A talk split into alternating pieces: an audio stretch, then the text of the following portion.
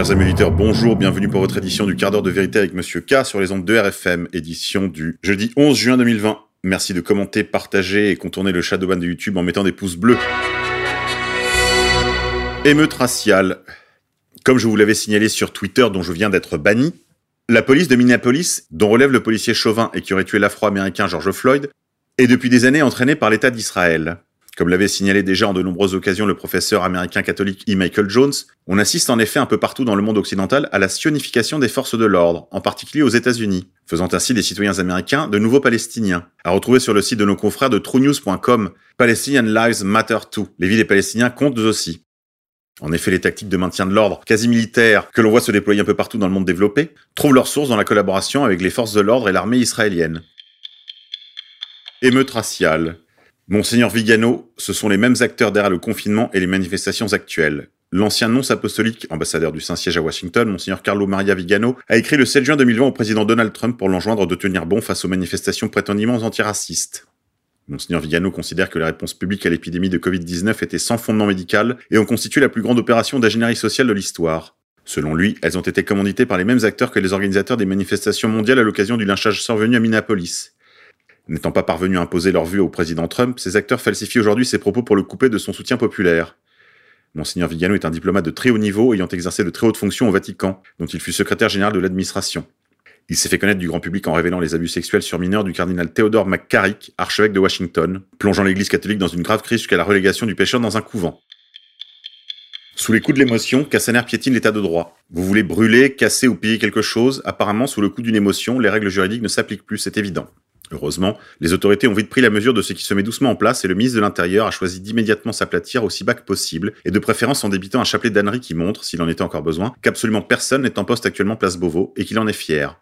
Lors d'un point presse, Christophe Castaner a en effet calmement expliqué que, je cite, Aucun raciste ne peut porter dignement l'uniforme de policier ou de gendarme.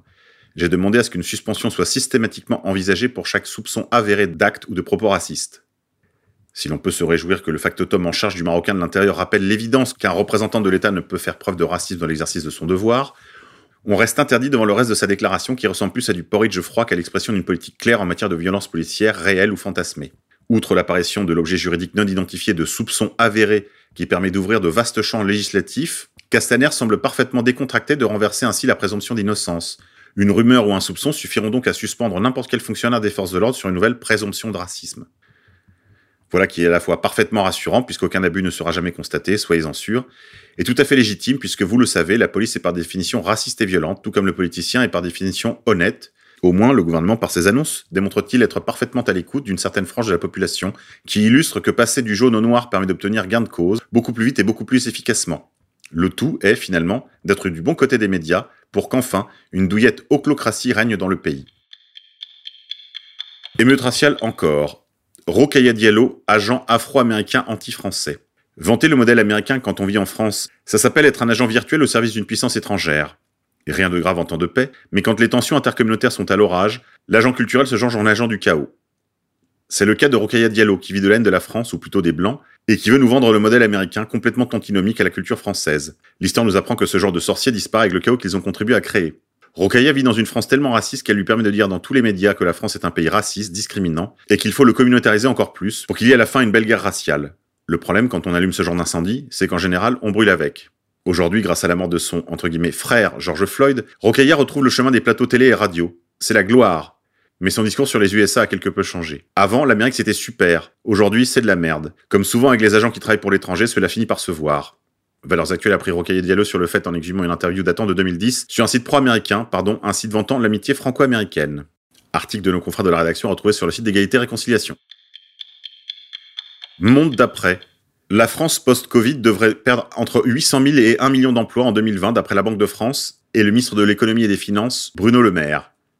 Si le dispositif de chômage partiel aura retardé mais pas évité l'explosion des chiffres du chômage, la dernière note de conjoncture de la Banque de France nous apprend que le taux de chômage devrait grimper à 11,5 ou 12% en 2021.